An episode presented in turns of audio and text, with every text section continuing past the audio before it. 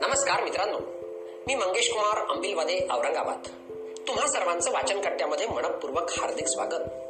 मित्रांनो मी आज वाचन कट्ट्याच्या माध्यमातून सेल्समन ही सुंदर कथा खास तुमच्यासाठी घेऊन आलोय. या कथेच्या लेखकाचं नाव उपलब्ध होऊ शकलेलं नाही पण लिखाणाचं श्रेय मात्र निश्चितच लेखकाला द्यावं. या कथेचे संकलन माझ्या अमरावतीचे मित्र मनोज चोरपगार यांनी केलेलं आहे.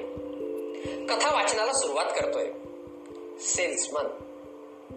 मॉडर्न कॅफेच्या चौकात सिग्नलला थांबलेलो असताना एक लहानसा पोरगा गाडीजवळ आला. मी स्वतः भीक द्यायच्या विरुद्ध आहे. भिकाऱ्यांना कधीच पैसे देत नाही. पण त्या मुलाच्या हातात विकायला पुस्तकं दिसली. अशा गोष्टी या मुलांकडून घ्यायची संधी मात्र मी कधीच सोडत नाही. त्या मुलाला हात दाखवून गाडी बाजूला घेतली. मुलगा आला.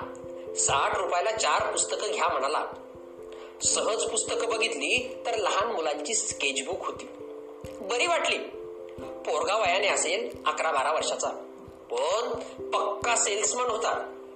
शेवटची थोडीच शिल्लक आहेत म्हणाला. घेऊन टाका. विचार करून त्याला म्हणालो मी दहा सेट घेतो. कितीला देणार? क्षणभर विचार करून म्हणाला शंभरला देतो. त्याला विचारलं किती दिवस पुस्तकं विकतोयस? तर म्हणाला जे काही मिळतं ते सगळं मी विकतो.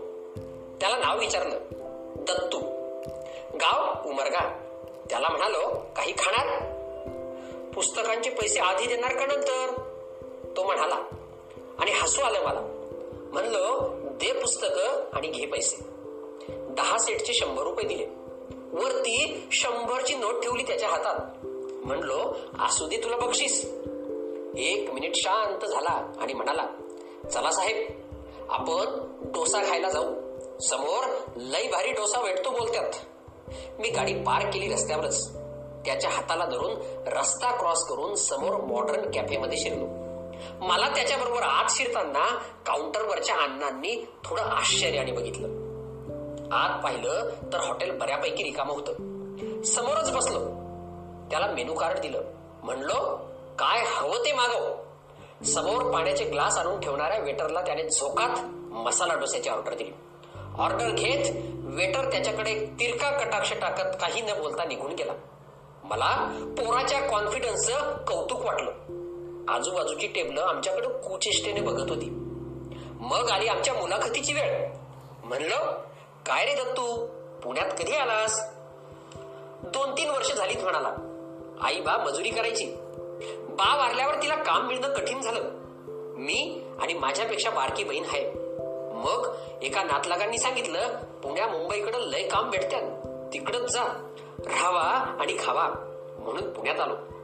विचारलं राहता कुठे? इथेच राहतो म्हणाला. रस्त्याच्या पल्ल्याडल्या झोपडपट्टीत. खोली घेतलीये भाड्यानं. आई सोसायट्यांमध्ये धुण्या भांड्याची काम करते. मी इकडे येतो. त्याला विचारलं कोण देतं रोज विकायच्या गोष्टी? म्हणाला हाय ना ठेकेदार आमचा. रोज सकाळी बॉम्बेवरून आणलेल्या वस्तू देतो. काय बोलायचं असतं तेही सांगतो आणि भावही सांगतो. पैसे घेतो आणि निघून जातो. आपण माल रोज विकत घेतो आणि दुसऱ्यांना विकतो. स्वतः दुपारी काहीतरी खातो आणि रात्री राहिलेले पैसे आईकडे देतो.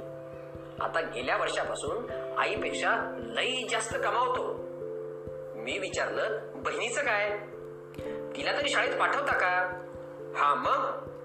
ती जाते कॉर्पोरेशनच्या शाळेत. शिकते आणि मला बी थोडं शिकवते. गावाकडे पण जास्त जायचो नाही मी शाळेत. पण आई बोलते थोडं तरी लिहायला वाचायला शिक.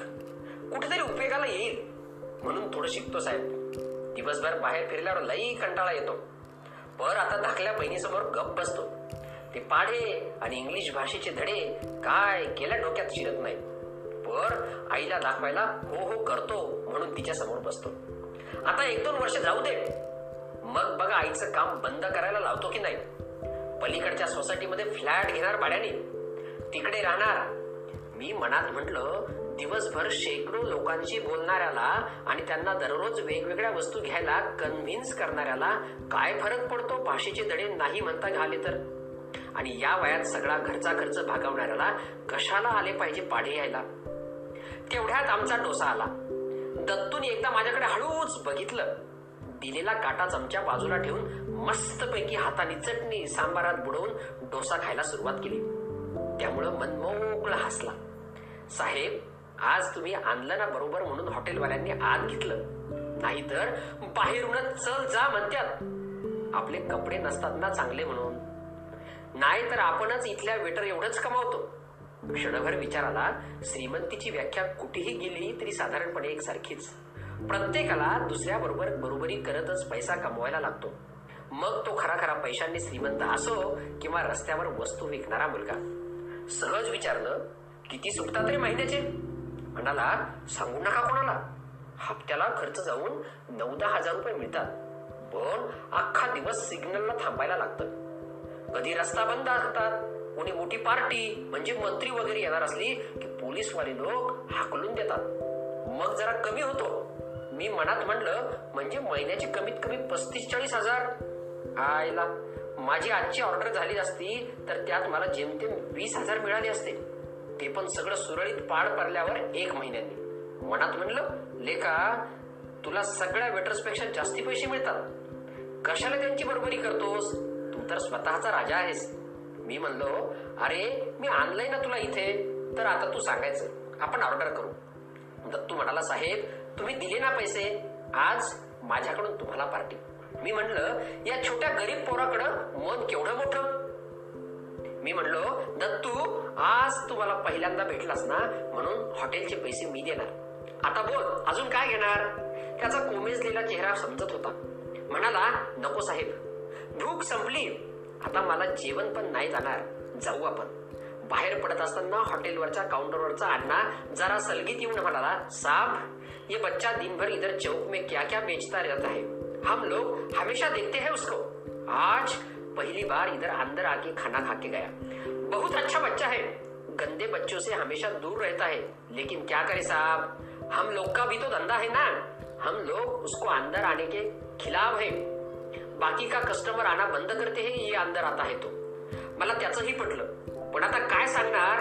त्याला आणि त्याच्या कस्टमरला जाताना हॉटेलमध्ये सहज नजर टाकली तर ते लोक बसलेले होते. त्यातल्या कित्येकांपेक्षा तो पोरगा कितीतरी जास्त कमवत असणार. फक्त रस्त्यावर काम करतो म्हणून त्याला ते स्टेटस नव्हतं. बाहेर पडलो तर नंतू गाडीपाशी जाऊन थांबला होता. आत बघत होता. त्याला विचारलं मारायची काय चक्कर गाडीतून?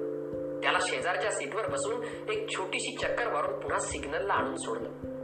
गाडीच्या बाहेर नवलाईनं तो बघत होता. उतरल्यावर बघून समाधानानं हसला. म्हणाला साहेब पुन्हा कवा येणार? म्हणलो अरे मी येत असतो अधून मधून इकडं. आता तुला बघितलं की मी नक्की थांबत जाईन. त्या पोराला हसून टाटा केला. याला पैशांची किंमत समजते. आई कष्ट करून घर चालवते याची जाणीव आहे. स्वतः शिकत नसला तरी बहिणीचे शिक्षण पूर्ण करायची अक्कल आहे. पुढं काय काय करायचं याची त्याची प्लॅनिंग तयार आहे. आज हा पोरगा कष्ट करून एवढे पैसे कमावतोय.